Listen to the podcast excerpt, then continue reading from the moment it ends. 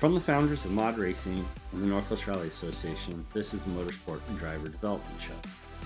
My name is Keto Brillmeyer, and together with Katie Lobkovich, who is my partner in life and business, we have built the fastest growing rally program in the U.S. Through our work, we get to meet incredible people, and this show is all about bringing those people to you. Whether you're curious about what it takes to start racing, or you want to get advice from the best on how to improve, each episode will have something for you. Today we are talking to Jason Bailey, a rally driver and entrepreneur from British Columbia. He talks about his experience starting in rally, how he would do it differently now, and what it's like to race WRC as an everyday person. Jason gets into some great detail about learning to call notes and building rapport with your co-driver. He also keeps it real about the true cost of rally and the most important attributes of your team. Thank you for tuning in. You can follow along with our race series on Instagram or Facebook at Mod Racing, or you can find us online at modracing.com. Now let's get to it.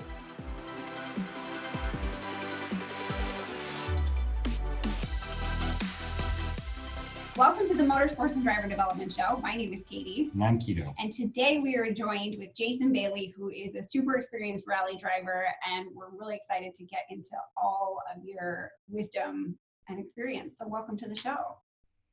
Thanks for having me. Happy to be here. There's, uh, you know, lots of time in these crazy times. So happy to uh, uh, talk cars with somebody. My my wife and kids are surely not interested in me talking about cars anymore. And uh, Hmm, that may explain why we've gotten some more yeses than we expected. when we did these shows. well, this is awesome. I think before we get into the racing, we'll start with the fact that on the side of one of your cars, in big letters, there is an ad, some sponsorship from a video game. It's uh, Tra- Trailer Park Boys. And Trailer Park Boys is our big game right now, but we just launched a game a week and a half ago for Cheech and Chong. So, you know, Keto and I, being men of a certain age, uh, uh, surely identify with that uh, historic IP. Uh, but we also have a game for It's Always Sunny in Philadelphia. Uh, we're launching a game next week for the Goldbergs. Uh, and then we have a few other, you know, we have, you know, being, you know, Vancouver boys, we have a whole bunch of weed-based stuff, you know, Pot Farm, Bud Farm, Idle Tycoon.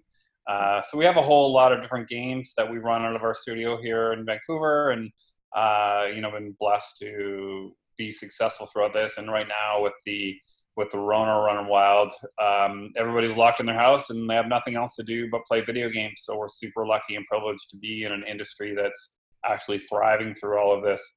Um, and there's no, and also lucky enough to to have a, a technology setup where all of my people are, are able to work from home. And so we're all still working. We're all doing well. We're we're you know really lucky and privileged in that sense. I know there's a lot of people struggling real hard out there right now. Yeah it is really amazing when you think about the technologies we have in place that make it possible to do all these things and we're able to just kind of keep chugging along in some ways. Sometimes, it blows my mind. Um, but i would love it if you talked a little bit about your journey from where you started to having your own company that puts these games out because i think it's really interesting and when people think about the journey to get from nothing to racing it's really similar. Yeah um, yeah a lot of sacrifice a lot of late nights a complete disregard for hours of operation or uh, you know a, a work ethic even you know like sometimes uh, you know, a lot of entrepreneurs are and race car drivers are much the same. It's like it's that determination to get it done no matter what. Mm. And uh, you know, rally is a great analogy for that. In uh, you're going to run into nothing but roadblocks, nothing but challenges, oftentimes completely out of your control um, or random, and and you need to fight through it. And you know, the the the famous press on regardless uh, is something that that spans both entrepreneurship and rally very much because um, you know I can share countless stories of uh, mornings I woke up with my fingers crossed, hoping that it all still existed, and uh, uh, you know fights and battles and, and stress levels through the roof to get through something. And it's the same thing with rally. The process of you know preparing the car, getting to the event, getting through recce, getting your notes cleaned up, and then getting to the start line is such a massive undertaking. uh, people just think of the race and think of you know that that, that it all starts the minute the uh, that light goes green and there is so much that goes on well before that and it's the same thing you know people look at our games like you know like the cheech and chong game that we launched last week and you know arguably it's an overnight success. It suddenly goes from not existing to existing and you know uh, many many people are playing it and it's making money and da da da da and people look at that and go wow that's it's, it's that easy. It's like no no no no. There is literally I mean, first, like, you know, 15 years of working in the industry to get us to the knowledge point of all of this, but uh, also just the last year of a lot of prep from a lot of very talented technical people, uh, creative people, logistics people, and the same thing goes into rally, like the, the, the engineering talent to, to, you know, get your car ready, the logistics to get the car there and ready to go and on the start line at the right time the relationship between me and my co-driver to prepare for the race so that when you know when we're there and when we're like that that light goes green that we're we're really ready for it. Yeah hundred percent we we deal with similar things with putting events on where I heard someone say this one time and I just kind of repeat it periodically, which it takes 10 years to be an overnight success. Yeah. See all the buildup that goes to it. They just think like, oh, you turned a switch on and now you have this thing. Yeah. Yeah. Oh, I went to that event. I've been to many of Keto's events. They always run smooth. They're always great. How hard can this be? exactly. We literally heard that comment before. Yeah. Uh, so Let's how did you, anybody can. exactly? how did you get into rally? How did you get into racing? Uh, so I've always been a car guy since I was a kid, right? Um, and and so you know, and I was always uh, you know partial to early '70s European cars. So uh, a couple of my favorite cars as a kid, as a teenager, you know, where the you know everybody else, especially you know I'm a redneck, grew up in, in trailer park that that everybody liked their big Chevys and Fords, but I always liked the little Saabs and the uh, the Renault, one of my first cars was a Renault. I was super stoked on it. Um, I remember uh, I was looking for parts for my Renault and it broke down. And uh, I ran across you know, kind of digging through the junkyard looking for parts and ran into an old Saab 9.6 and uh, it was a you know early mid 60s one and it so it had the the two stroke and it had a little sign on the window that said uh, lifetime guarantee on the engine. And this was the 80s when nothing was good. Like cars in the 80s not not not its best era. And so i was like just really impressed that a that a car company would give a true lifetime warranty on an engine not um, you know the lifetime warranties we see now with the lifetime being 40,000 kilometers uh, you know but a true and so uh, that's one of the times where i was like oh that's really cool and so i started kind of looking into Saabs more and getting into them and then, uh, uh, you know, as many people know, in the late 60s, early 70s, Saab was the king of rally. And so that's what kind of introduced me to rally as a sport. And of course, you know, late 80s, the Group E era, um, you know, it was the, the height of rally sports. So, you know, I was familiar with the Audis and the, the, um, you know, the car, the Group E cars that were winning at that time. And then, you know, time goes on, you gotta you know jobs family everything else um, you know I, I, my family's big now uh, the you know my kids are 22 and 26 and so uh, and also i've been very fortunate in business and and have been able to uh, you know build some very successful businesses sell them uh, and uh, start the new ones. And this, this, this again, you know, the, the, the 10 year overnight success in the making, is 20 years uh, and so was lucky enough to have the means to go out and do this. And so I bought an old Saab. Um, you know, did it did exactly what I would tell every up and coming rally driver now not to do, and that is built my own car on the first car, mm-hmm. and uh, uh, had a ton of fun. It's a super cool car. Um, madly in love with it. And if you guys remember when I started rallying, I guess like six years ago in the Franken Saab, like an old rusty red beat to crap, like just a trash pile. And it was ugly as sin. And I kept it that way on purpose because I, I, like ugly cars. And uh, um, yeah, I mean, struggled. I think I DNF my first five events, you know, like mechanical DNFs and Uh, but I learned a ton about how to prep a car, uh, how to get a car there, the logistics of it, and was just so lucky to find so many great people in rally who were able to point me in the right direction. And part of that was having a cool car that everybody wanted to look at and everybody wanted to talk about. Everybody's got some story about, you know, all the old timers anyway. All the young guys on their Subarus, they didn't give a shit about me. But the, uh, uh, you know, the old timers all loved that car and gave me lots of fantastic advice. So being a car guy, um, I, I have a few questions. You said that you had an old Renault. What kind of what, what kind of Renault was it? My first Renault was in 19 was a 1985 Renault Encore with a 1.7 liter.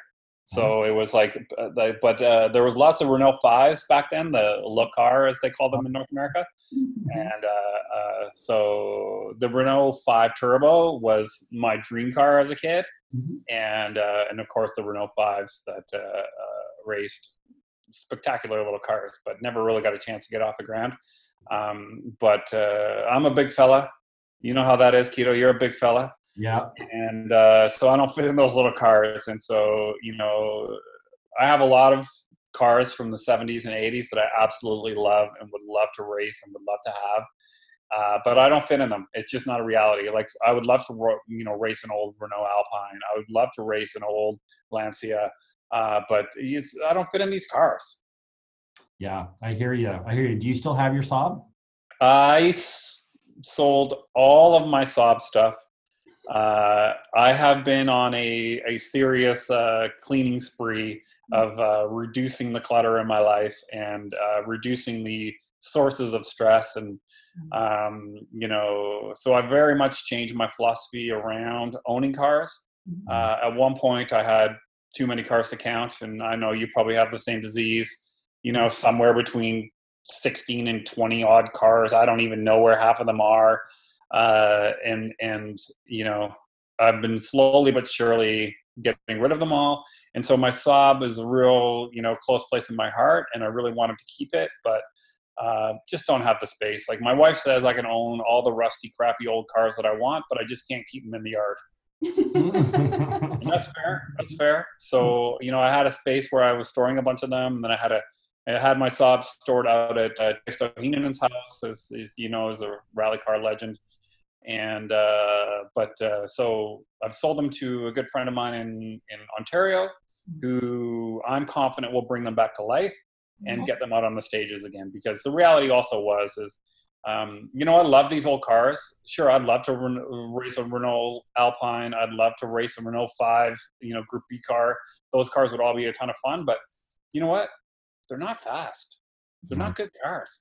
They're kind of kind of crappy. You're not in They're really played comparison to They're modern modern stuff. I, I Yeah. there's the kind of the old adage that like a '90s Mustang gets walked on by a modern minivan yeah, absolutely. with the kids in it. Yeah, yeah. and that's and that's a reality. And now that I've been, you know, I've been racing my R2 for a long time. Um, you know, between you and I, we're, we're I'm looking at stepping into an R5 and, and seeing what that's like.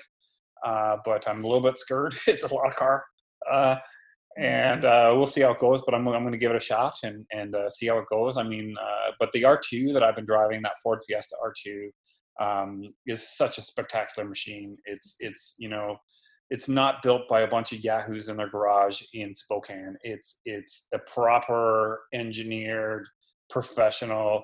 But Malcolm Wilson built it. You know, it's it's an M Sport car. It's it's ready. It's a tank. You can bang that thing into anything, and it's just so easy to drive. Like like it's got with a sequential gearbox and just like it just screams.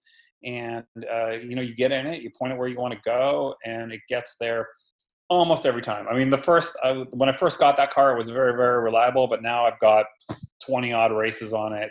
Uh, it's been beat up a little bit. Uh, it's time for a full rebuild. Um, you know, and so you know, I did a bunch of that, and uh, uh, yeah, and then it still failed me. I had a last year was a bad year for me. I had a lot of mechanical DNS, and those are the most heartbreaking of all. Like if I bang into a tree, if I roll it down a hill, that's my fault. But when it just quits on you, mm, so aggravating. Um, Yeah. hmm, interesting. Hmm. It's funny you mentioned that you have these cars, but you don't know where they all are. We live in the city, and so our limiting factor is they have to have somewhere to go. So it's like the constant jockeying of a parking space. Right. Yeah, if I want something new, I gotta sell something. yeah, there's only so much space. Yeah. So, Um, you mentioned the way you got into racing is all the advice you would tell someone not to do. If someone was just getting started, how would you take your experience and pivot it so that you could give them the best advice for getting going? Uh, well, it would depend on my means, and and luckily I have the means. So so the way I'd go about it today is I'd walk into uh, one of many shops that are out there um, that will just rent me a car and just show up. You don't have to worry about prepping the car. You don't have to worry about getting the car there. You don't have to worry about getting it through tech and whether it's going to pass tech, which was a huge source of, of uh, stress for me the first half a dozen races because there was always something like I didn't, you know, read these rules. You know, it's a big thick book, and I don't understand. And you ask questions, and everybody's got a different opinion. And so I would just rent a car, um, and you know, renting a car can cost anywhere from a few thousand dollars to twenty five thousand dollars, depending on on you know what car you're renting. Uh, but uh, uh, you know, it's going to be well prepped and ready. You know uh, all of that end of it, and then you can just concentrate on showing up for the race getting your notes ready, creating that rapport with your co-driver, and and you know getting that car to the finish every time every stage.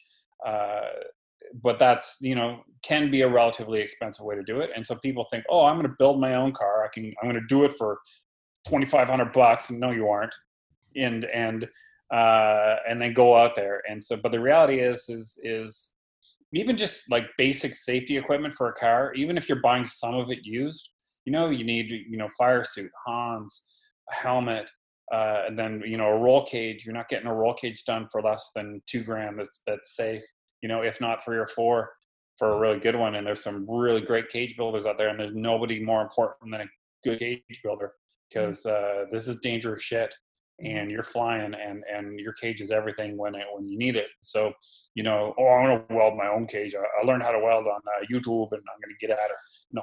No the um, so you know by the time you you get all the safety equipment into a car you're looking at four or five grand. And then the, and then the actual cost of the car. And i guarantee you if you build your own car you will absolutely unquestionably dnf on your first event. right and so you, you do and my math is always like like dollars per mile of stage right and so if i can if you can get to an event for five grand and uh, um, and then then once you get to that grant for five five grand, which is a pretty good deal, because then because even like all the safety equipment, the car, the prep, the fuel, the tires, and then you have hotels, gas to get there, you know, food for all your crew, and da da da da da. So so if you can do like even the most grassroots teams out there, like you know guys who are just bringing their buddies and have most of the equipment and like so let's say you you pay for the car you paid for your safety equipment you paid for you know you got a bunch of tires hanging around you got a bunch of you know then you're still looking at fuel hotels da da da da da and you know entry fees. If you can get out of a, a weekend for three or four grand you're doing really really well. But uh you, you like i've done some big races mexico monte carlo uh, you know big wrc events and those yeah you're not doing that for five grand you're not doing that for 25 grand no. Well, and I think often people don't calculate their time into the costs. Your time is valuable, Yeah. and if you don't calculate that in, you're spending so much more. Yeah, or even even travel. I mean, I'd probably spend three grand getting to and from a couple races. Yeah. Just Yeah, just easily. from back with truck and trailer. So, So Yeah. yeah. we'll we'll get back to the technical, helpful questions. I want to hear about Monte Carlo and Mexico and Mhm. WRC things. You just on a too. whim were like, hey, I'm going to do these things. yeah i do hey that'd be fun all right let's go uh, the I am super lucky to have a spectacular co-driver who helps me with all of these logistics because let's be frank, I am uh, organized is not what I do best. And so if it was up to me to organize a trip to Monte Carlo and uh, get all those logistics together, I just it just wouldn't happen. It wouldn't happen. And so um, you know, found a place in France that would uh, rent us a car that qualified for the race. uh, you know, booking flights, and then even just getting the like, like that kind of stuff. Okay, great. I'll write a check. Uh, you know, here's my credit card. Uh, get us there. And then once you're there, that's when the real logistics kick in. And that was the part of the first few events. And people are always like, "Oh, I'm going to build a car. It's going to be fast. I'm going to go out and I'm going to kick David Higgins' ass first race out." Right? No, you're not. You're not even. You're going to be lucky if you finish. You're going to be lucky if you start. You know, the the the amount of time and effort it goes into of like understanding the route book, where you're supposed to be, when, what the driver's meeting is, and who's supposed to be there, and what these weird things everybody's saying really mean. Like, just it's so stressful. The first race of just just be where you're supposed to be. You know, talking about Monte Carlo.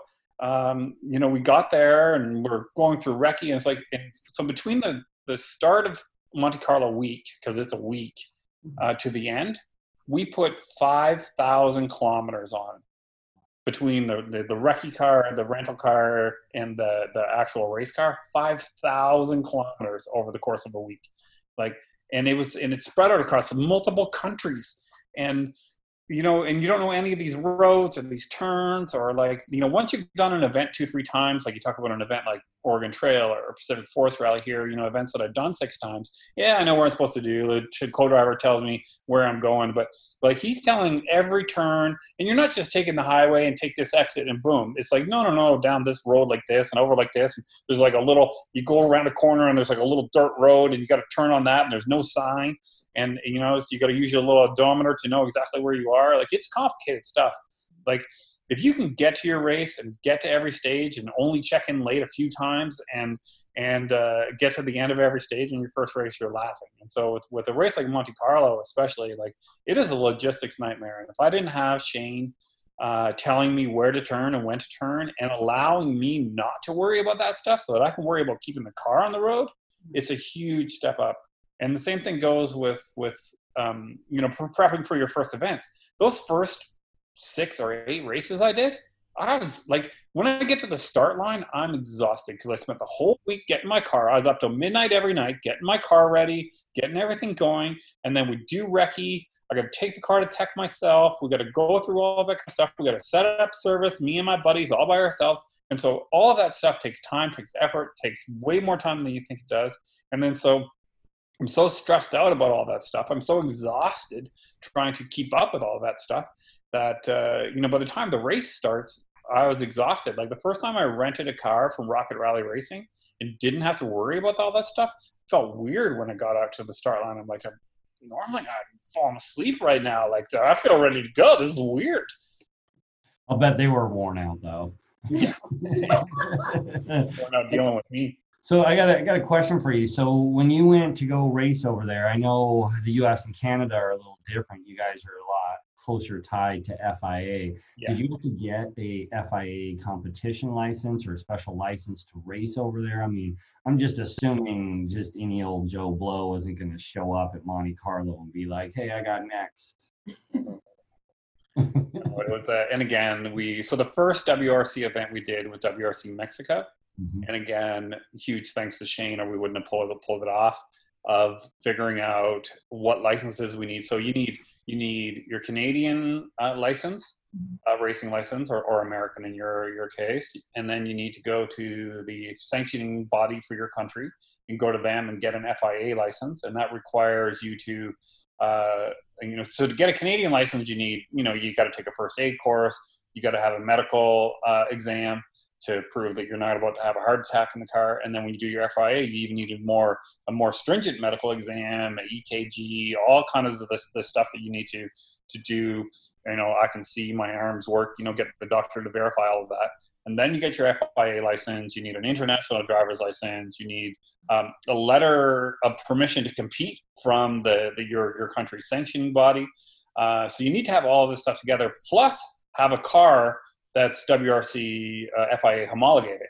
Mm-hmm. Uh, uh, you know, they, there's the famous story of the guys showing up at Mexico in a BMW they bought on Craigslist and da da da da. That doesn't happen anymore. That mm-hmm. was that was and they raced national it was very different than it is now and and um, so we, we you know I drive my r2 and so i rent an r2 in mexico um, and uh, you know, great guy there, Matt Hammerland and Hammerland Racing, great people who really helped us through that whole process, and our locals to Lyon, and we're able to to take all that stress out because I went to the FIA tech inspection. Oh my, like they're out there with like little calipers measuring the thickness of your mud flaps, making, and if your mud flaps are too thick, you don't race. Like they go through everything super, like, like the tech inspections, you know, I go up to Keto and I show him my car and he's like, yeah, yeah it's good. You know, you know, you know my car, it's good. you know? And, you know, they, they, look through this thing. Yeah, yeah, we checked your belt. You got the little pin in there. You're good. And like that is not how FIA goes. It, it's it's it's serious uh, stuff. So, and then even just like getting to Mexico, and then you got to go to some weird booth in the middle of nowhere at a very particular time, and Andreas Mikkelsen is in front of you, and and you got to have this big stack of all this paper, and like, oh my God, there's Seb Ogier, and, and you know he doesn't show up for tech inspection, like or, or he's you know everybody's got uh, uh, like I think M Sport had 180 people with them in Mexico to support like five cars. It's an incredible amount of people, and it's just me and Shane, and like you know, like we were definitely fishes out of water. When we went to Monte Carlo, we were supposed to uh, go to a, a, driver's meeting, like a safety briefing for the uh, the rally safe stuff, and just screwing around and just exhausted and we we forgot about the meeting okay we the the uh, and so we didn't go to this meeting and then we're like oh my god we're not going to get to race. Like you this is a mandatory meeting. You miss a driver's meeting you're not going to get to race. So we had to go and find this weird thing. We went to this person and uh, uh, you know apologized profusely. And and i think and this is this is the only reason we got to race that weekend is because i didn't even realize at the time who we were talking to but it was fucking Michèle Mouton. Oh. And, and so I'm in there, you know, telling Michèle, and I didn't realize at first who she was, and and and but she's the safety person for the FIA, and and and I'm like, oh, you know, we missed this meeting, and she's like, why did you miss this meeting? And I said, what are you gonna do? My co-driver's an idiot, and she's like, yeah, we're going. and then she let us in because I guess she she shut down. Okay, yeah, I get it. Yeah, what are you gonna do? Co-drivers, right? And so, uh, well, luckily, we were able to race. Yeah, Next time, wow. we realized, I think Michèle Mouton just gave us shit. next time, next time, start out by telling her how much you love Audis. yeah, yeah, yeah. and we were, we got distracted, so it's really cool Audi. Oh yeah. Well, I was driving a Renault, so at least we were driving a French car. That helped. There you go. Right. She's like, I'll take a video of you. So I'm curious, you talk about Shane, you talk about your co-driver. How did you guys start working together? I think that that is sort of often an undervalued piece of this whole puzzle. Right. Yeah, I mean, I love to give co-drivers a hard time because they deserve it, but uh, they're a different breed of people than the drivers. And and the joke is always you look around at any kind of turnaround stage where we're all hanging around waiting for waiting for the ketos of the world to get their shit together and open the stage back up. And uh, uh, the the co-drivers are all kind of huddled in a corner, looking at each other, kind of writing things down, comparing notes and times, and all the drivers are like, "Yeah, pull, pull, pull," talking about going wild. Yeah, exactly.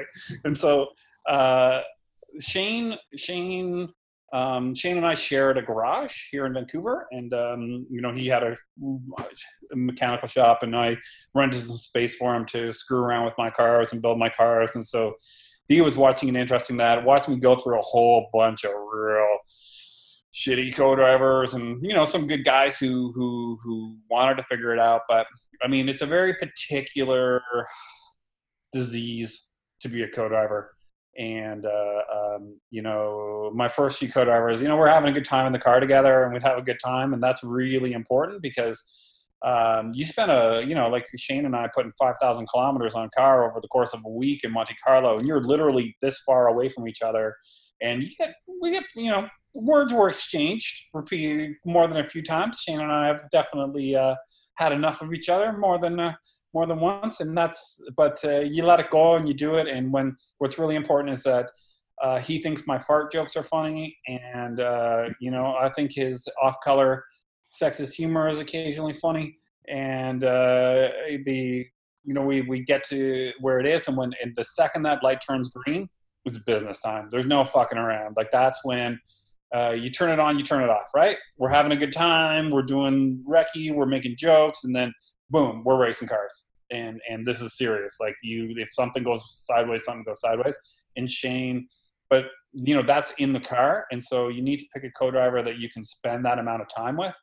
Um, you know, I've had some co-drivers that are less so, and so it's like uh, you know they're fine co-driver and they're great when the car comes, the, the light goes on, and that's fine. But it's like it's just so much time. Like you're not having a good time. Why are we here? So um, you know the the having that rapport with someone and having that right person. And so Shane, the first time he ever co-driver was with me.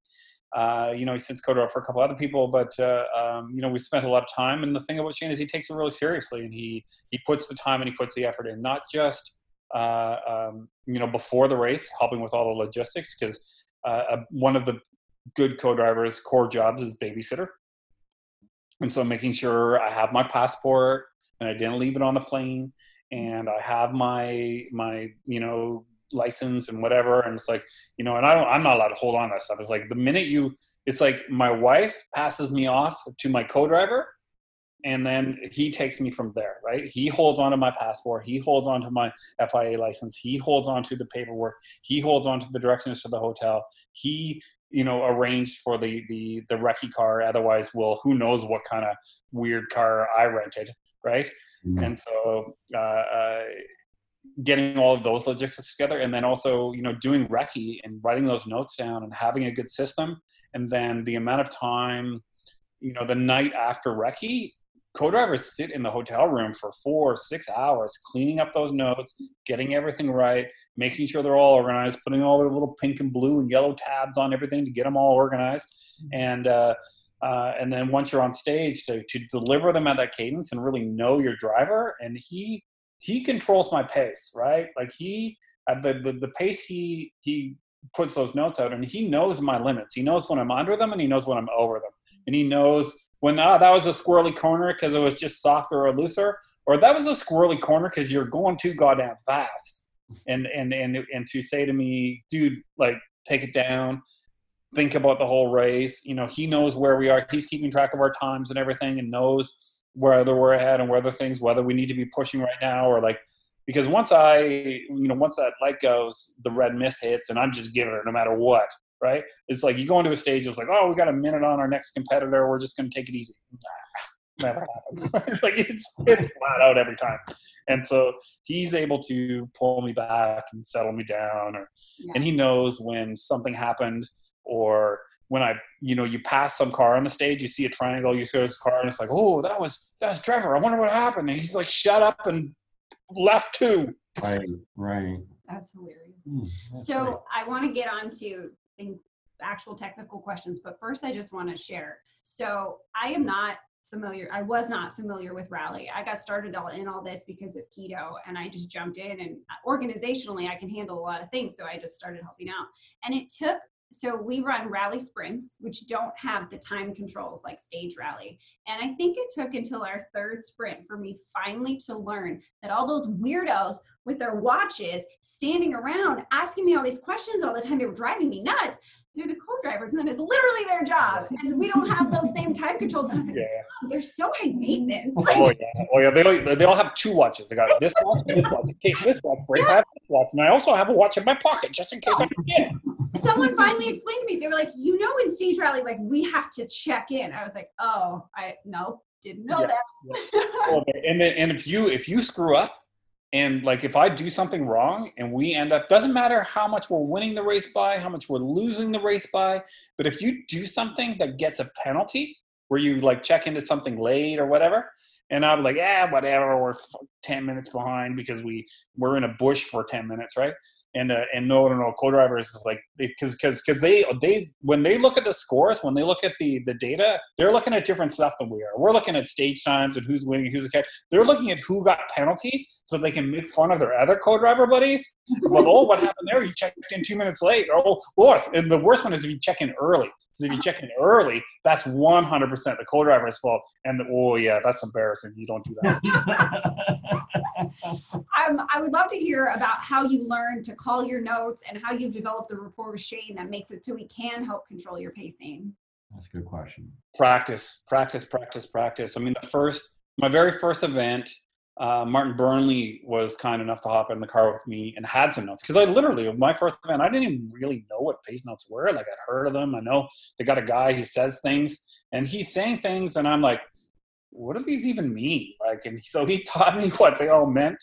And like he he would like you know because we were using somebody else's notes that he had and and he'd be like you know left six you know 70 right five and I'd be like, 70, what does that mean? Is it, and what it means is the distance, right? And I was like, is that how fast you want me to go around the corner? Because I don't know if I can go 70 around that corner.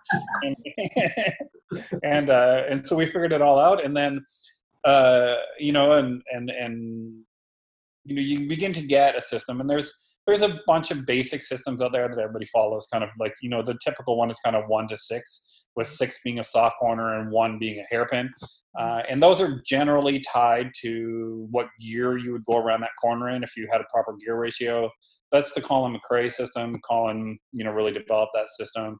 Now, and then there's pluses and minuses. Now people do a lot of like one to 10 or 10 to one. Um, so there's, there's different options out there. But at this point, um, every driver develops their own shorthand. And so I have a lot of keywords to me like you know care caution tidy uh, these all mean very different things. And and even to different drivers they'll mean different things. Like to me you know tidy means like just keep an eye on the road. There's weird it's a weird little corner something could happen. It just it means just pay a little bit of extra attention and don't fuck around. Don't be don't be trying to take every square inch of the road. Um, you know care means don't screw this corner up or you're going to break something. Mm-hmm. and then caution means if you screw this corner up we're all dead so so maybe slow down a little bit. And then there's other ones like like uh, slow or stop. Um, you know, like if there's a like you know slow over crest into something else, then that means uh, slow in a rally car. You know, you're on recce and you're like, oh, this is a bit of a sketchy corner. I better go slow through here. And so, uh, but slow in a rally car is about 80 kilometers an hour. You know, like you're over a crescent. Don't know. It's like like so you think you're going to go slow, but then when when you're in race mode, slow is slow. And then another cue is stop. That means when you come over this crest or whatever it might be, or through this little bit, like come to a complete stop. And a complete stop in a rally car is about 50 kilometers an hour, right? And so, so it's like you know you do it so you feel like you were stopped when you went around that corner or over that crest, but you know when you're in the car and, and it's it's it's race time, that's that's pretty fast. But um, now we have a bunch of the, those kind of shorthands and you know into and then you know these are all different cues as to distances between corners or how the two corners tie together or you know don't go wide or in or very in or mid or flat. Like these are all cues to me that allow me to go faster and faster. And for the first dozen or 15 20 races it was just about getting the corner speech right. And now if I like if I pull up my old notes for a race that I haven't done in a few years and we try to use them on stage, they're garbage. Like they're so mm-hmm. inconsistent and just calling the corners and and like you know the difference between a three and a five is massive but you know it takes it takes a certain amount of time and experience to to really get good at that and then now that i've got the corner frequencies down then it's about how do they tie into each other? Where on the road do i need to be? When can i push hard? When can i when when do you not want to push hard?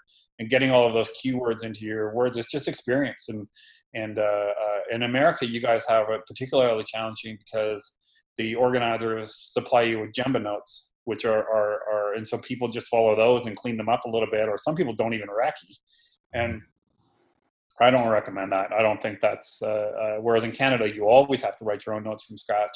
Mm-hmm.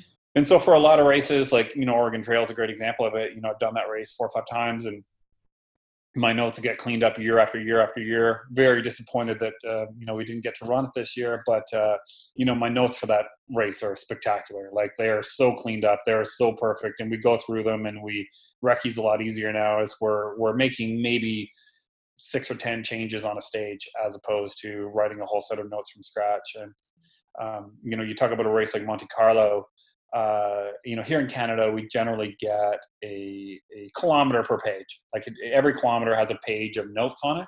Uh, in monte carlo it's easily double that. There were stages that were 60 70 pages long um, you know for for 25 30 kilometer stages because the roads are just so busy and so twisty there uh, um, yeah. Whereas here, like as you know, Oregon Trail has big long straightaways, 200 yards, and and uh, uh, it's not like uh, like in Monte Carlo. If you get a, a 70 yard stretch, it's like oh, that was wide open there. so did you and your co-driver practice before racing or did you do all your practice at races or you guys just like hop in a car and go for a drive up a mountain road and throw notes or yeah I, I, did that with some of my first co-drivers and you know kind of more for myself than anything and to teach them my when i was bringing in new co-drivers because the first few races i did were um, with total rookies like just buddies that we'd come out and have fun together um, and so by the time Shane hopped in with me, I'd already done probably 12, 15 events. Mm-hmm. And uh, so I already had my system down and was able to teach that to Shane. Mm-hmm. Um, I don't even remember our first event. I think we might have had notes that we were just cleaning up even. So, um, but yeah, I mean, hopping in a mountain road and doing that. But the, the, the real test of your notes is when you do it at speed. Mm-hmm. Uh, you don't know how off, like whether that corner is a four plus or a five minus uh, it doesn't really matter when you're going at recce speeds, but when you're flat in it sideways at, you know, 110 kilometers an hour, it makes a difference.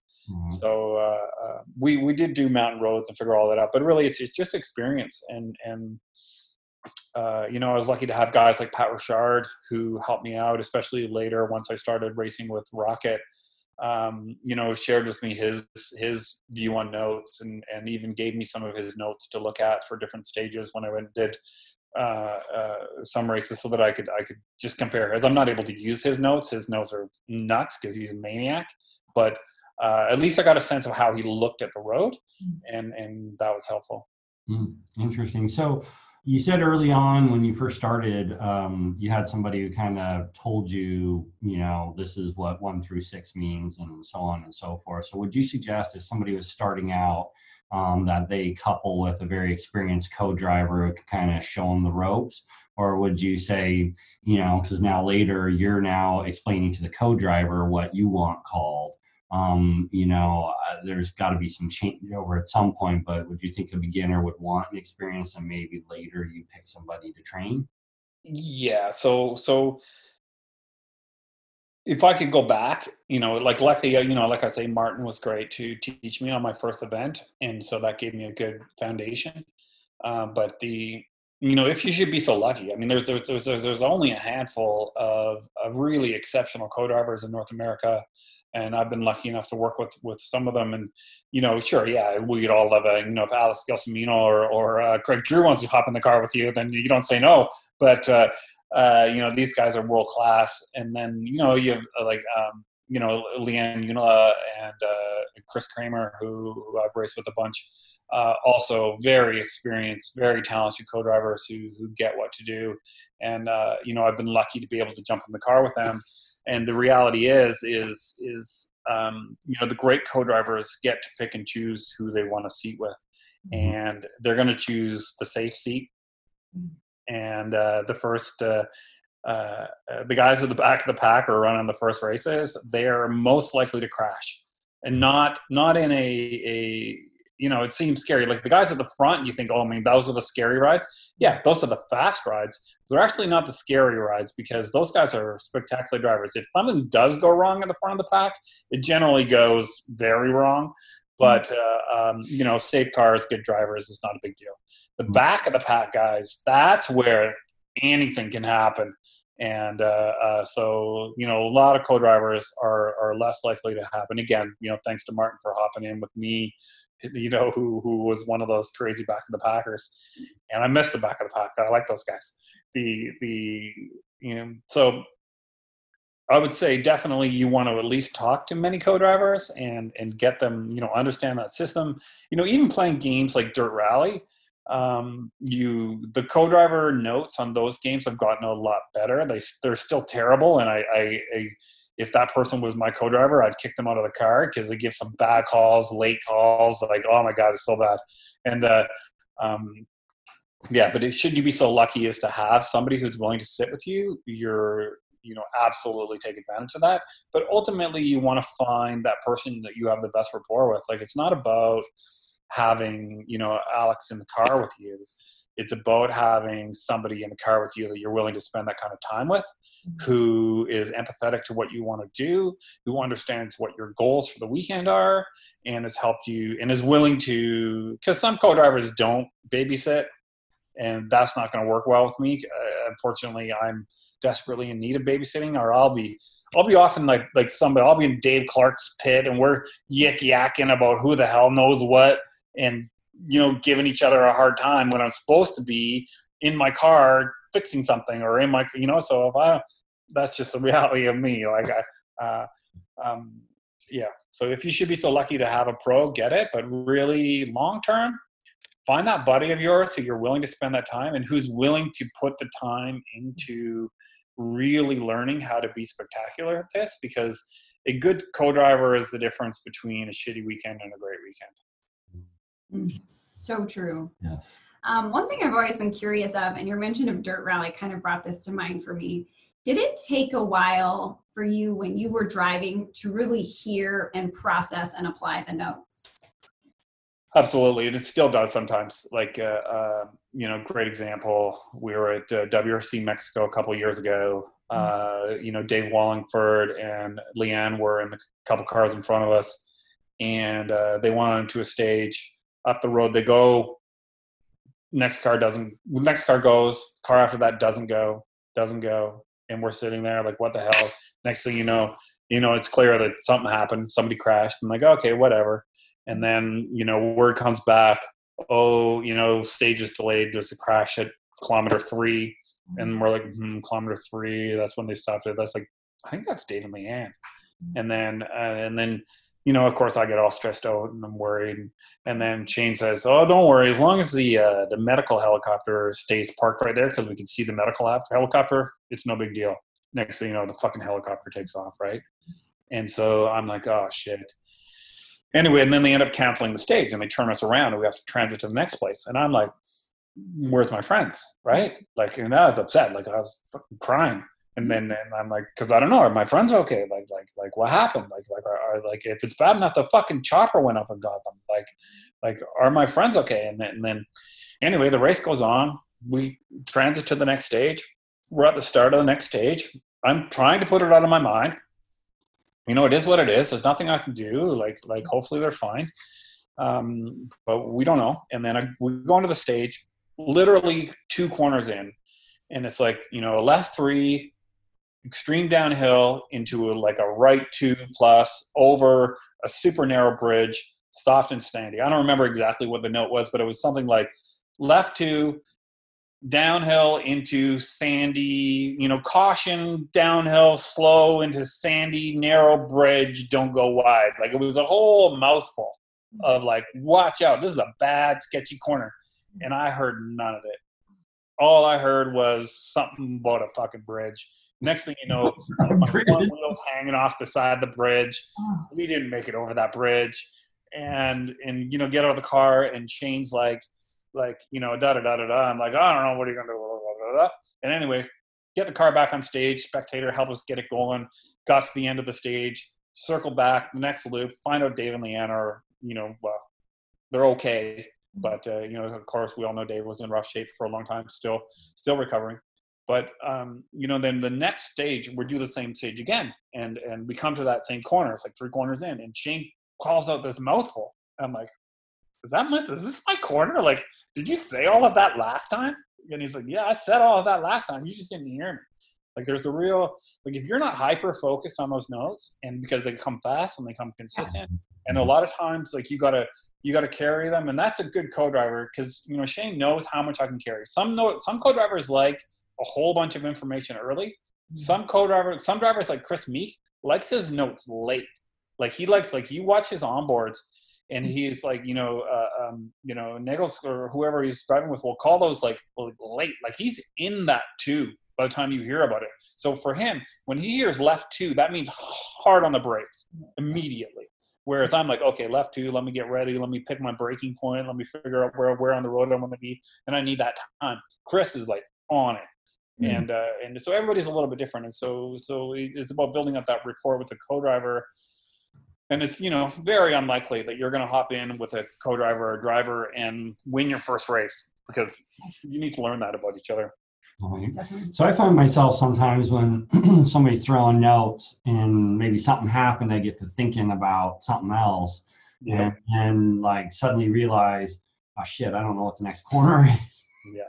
So how do you, how do you, I mean, I'm assuming this happens to everybody, maybe it's just me, but uh, does, like, how do you bring yourself back back into, track. yeah, back into the present and like get Yeah. caught back up?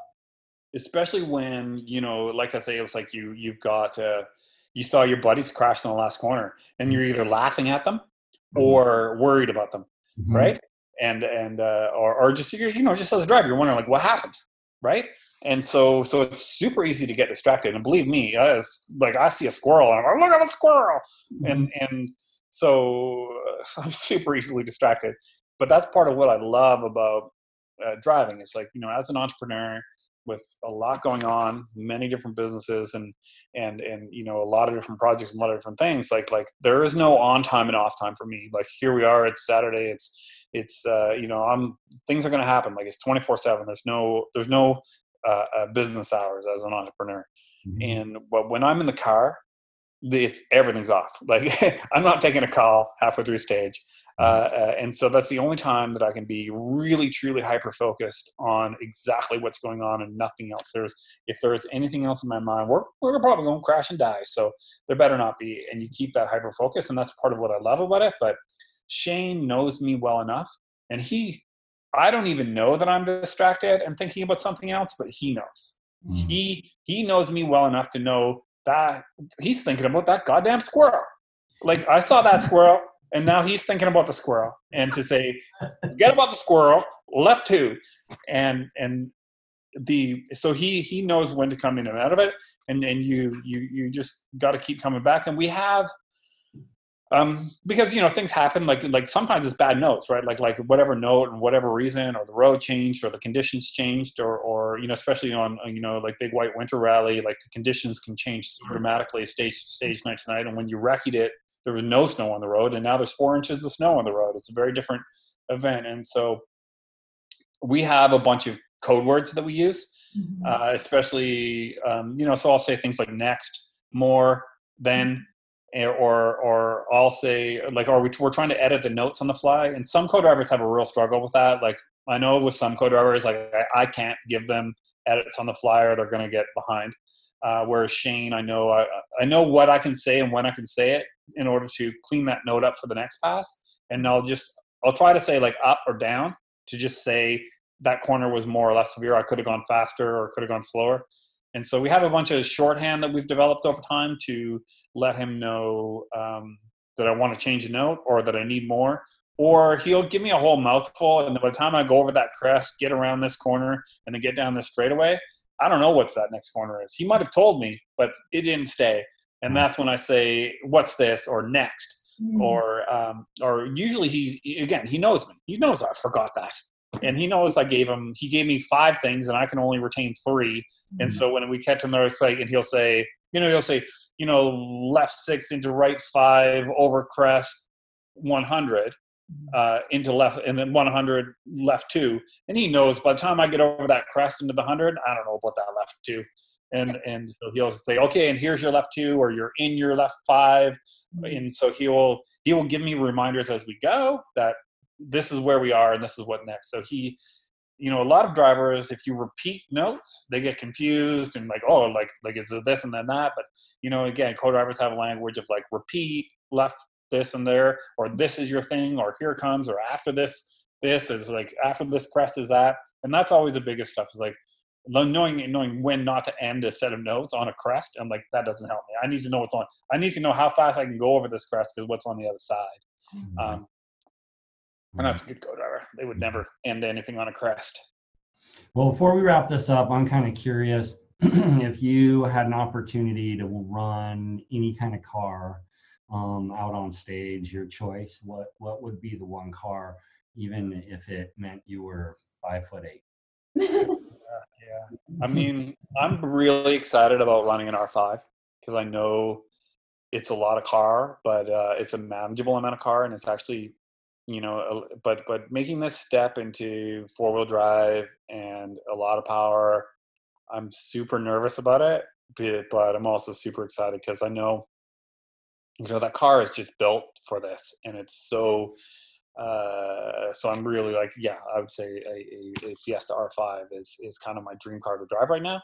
But at the same time, yeah, those classics of like a Renault Turbo or you know Renault 5 Turbo or Renault Alpine or you know any of those those you know 70s cars and Lancia 034 like like these are gorgeous like a, a, a you know um, a Delta Lancia Delta like I'd love to drive all of these cars um, but yeah I also know that they're super finicky as hell and I'm unlikely to finish and uh, if you if you put one of those into the woods it's a very expensive trip like I would love to race a Lancia Stratos but mm, no no no thank you i i Mm-hmm. don't like not even like the cost of replacing that thing but the the i'd be i mean i'm that guy there's one less Stratos in the world because of me Right. Right. Well, just so you know, big people do fit in Delta integrals. yes Yes. yeah we, we, we could do that chuck story i don't know if you know chuck story in ontario has built one and it's going to be out on canadian stages hopefully this year Oh, Nice. fun. Yeah, I want to talk to him. I own a 16 valve also. Oh nice Delta integral 16 valve. If you want to buy it, we could free up a spot. yeah yeah i got no place for it sorry Um, so even though we're in a little bit of a weird state with the world, what's next on your race calendar? well after such a tough year last year like we you know we we we had multiple dnfs uh, because of engine failure like on different cars so it's like i had three races three dnfs all you know fiesta r2s but three different fiesta r2s like my mexican one my north america like my you know vancouver one and uh, one that we rented off of dave wallingford his r2t um, you know, engine failure on all three in all three races. It was just a terrible year. So I was super excited about coming back this year. Um, you know, we won our first race in Rally Perce-Neige. Uh, and so, you know, off to a good start on the Canadian Championship for the, the two wheel drive championship, which we won a few years ago, but uh, was hoping to give a run for it again this year. But, you know, now you don't know. So, you know, OTR was on the calendar, Olympus, Rocky Mountain, all of those. Like, I want to be out racing with my buddies right now so bad and uh, but here we are and and yeah we don't know when this is over so i'm trying not to look too forward of like hey we're going to do this one or that one because we don't know if this is going to be you know weeks months or or you know we're already hunkered down for years we're up here i'm planting potatoes we got radishes in the ground the zombies can't get us up here we're out i'm you know, coming in a boat so they can't get me here uh, and Assuming yeah, can swim. Yes, I don't know. zombies can't Uh, swim. It's a really interesting time as organizers because we want to be ready. As soon as we're allowed, we're going to go. But Yeah. at the same time, we have to be thoughtful. Like, what are we going to do for the next month or two months? So, yeah, it's just a yeah we just don't know you just got to be patient it's the is there like i say there's there's the before time and the before times are gone Yeah. like they're never and believe me i hope they don't come back i wasn't a big fan of before times you know it was pretty whack so hopefully we can uh, uh, change change a lot for the better and i'm actually optimistic that a lot of good will come out of this i know it's hard i know a lot of people are are really struggling hard right now and and and you know yay socialism uh, you know, let's let's help each other out because uh, uh, it really needs to be done right now. And and and as a you know a privileged guy who can do this, I'm trying my best to do extra and stay locked down extra for those people who can't and have to go to work and uh, just staying out of their way and try not to use their resources unless I have to. Um, but uh, you know, there's there's there's a lot of time to pass. So there's the before times that are never coming back, and then there's the after times. And we don't know what the after times are going to look like. We don't know when they're coming. We don't and there's no sense even planning. There's no sense trying to figure it out because it's all going to change so much between now and then. Just concentrate on the now times. Take care of yourself. Take care of the people you love. Um, you know stay home stay safe stay out of trouble uh, and and you know we'll see what happens but it's just it's just the now times Yeah, I like to call it proactive patience. Like you have to stay where you are, you have to do all these things, but you can you can do some work so you're ready when when it's time to go. oh i'm ready you guys you get an event on i'm, I'm gonna be there Yeah, right. Thank you so much for your time today. Yeah. Please tell people where they can find you online. Uh, so the you can go to the App Store, check out our games. Uh, the Trailer Park Boys check out our games and uh, the new Cheech and Chong game that we just launched. Uh, if you're a fan of the Goldbergs, uh, which is great 80s humor, it's launching next week. Uh, you know, check it out. Eastside Games is the name of the company. Uh, we and then our weed based stuff and our our uh, um, Cheech and Chong and all of all that stuff. We actually just took public on the Canadian Venture Exchange last weekend. So if you're you're into trading stocks, you can check it out. It's called Leaf Leaf Mobile Incorporated. Uh, you know, uh, so yeah, lots of exciting things going on. Uh, really happy to to have this opportunity to chat with you guys and uh, yeah, check out our games and hopefully to see everybody out at the next event. Come by, say hi. We'll give you a sticker and uh, you know, sit in my car and get your picture taken. Whatever. I'm happy to to do that. And and uh, uh I'm, I'm I'm also thankful to the rally world because uh, you know it, expands our little bubbles, right? Like you know, I live in my little you know left coast liberal bubble bullshit. And uh, I know you guys are deep in the heart of it too. I know you got a big heart, you know. and uh, uh, but uh, it's nice to get exposed to my crazy redneck mid America friends on through Rally, and so it's a very diverse group, and it's always great to hear other people's perspectives, as far bizarre as some of them might be. And it's a great world of really diverse people, and I'm really thankful for all of the friends and people I've had uh, the mentors I've had and people like Taisto Heinonen and Pat Richard and all of the great people who have taught me so much over the years. And uh, I'm happy to pass that on and help the next guy not make the same mistakes that I did. Yeah, Rally family's great. Absolutely. Can't be beat. Yeah. Can't, couldn't have said it better. Yeah. Well, thank you again. Yeah, thank you. Hey, my pleasure. Thanks, guys. Thank you for listening. I hope you enjoyed this conversation with Jason. If you did, we would love to know. The best way to tell us is by sharing the episode. Take a screenshot and post it on Instagram and tag us at MODD Racing. MODD is spelled M O D D because it's an acronym for Motorsports and Driver Development. Be sure to subscribe on Apple Podcasts or wherever you listen. And if you want to support the show, please take a minute to leave a rating and a review. Thanks for joining us. Catch you guys next time.